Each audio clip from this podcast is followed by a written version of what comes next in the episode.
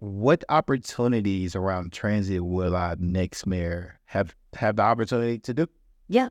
Well, they'll have the opportunity to try and get funding to build the multimodal spine on the East Bank. Okay.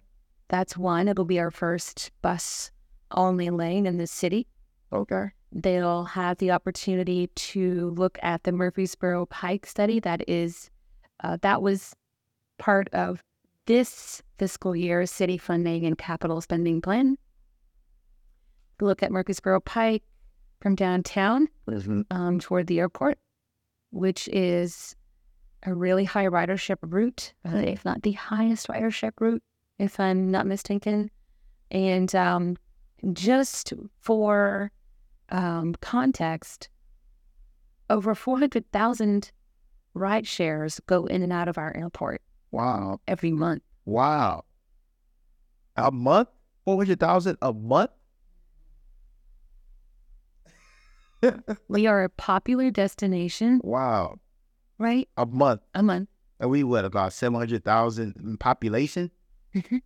Wow. That's crazy.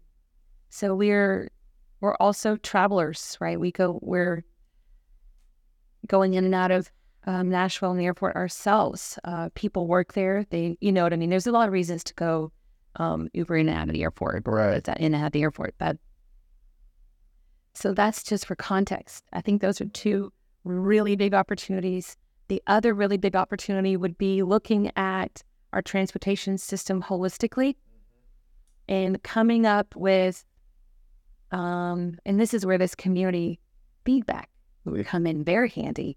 Um, holistically looking at what solutions would do do Nashvillians see as as critical, and how can we implement them quick quickly, Right. right? And by implement them quickly, I mean fund them and invest in our community, and then invest in that mobility infrastructure because that's the critical component. We have a very long list of plans and studies that we have paid for already. So we know our high capacity corridors. We know where where um, premium transit or advanced transit, like bus only lane or light rail, could go. We just need to know how we can invest in it.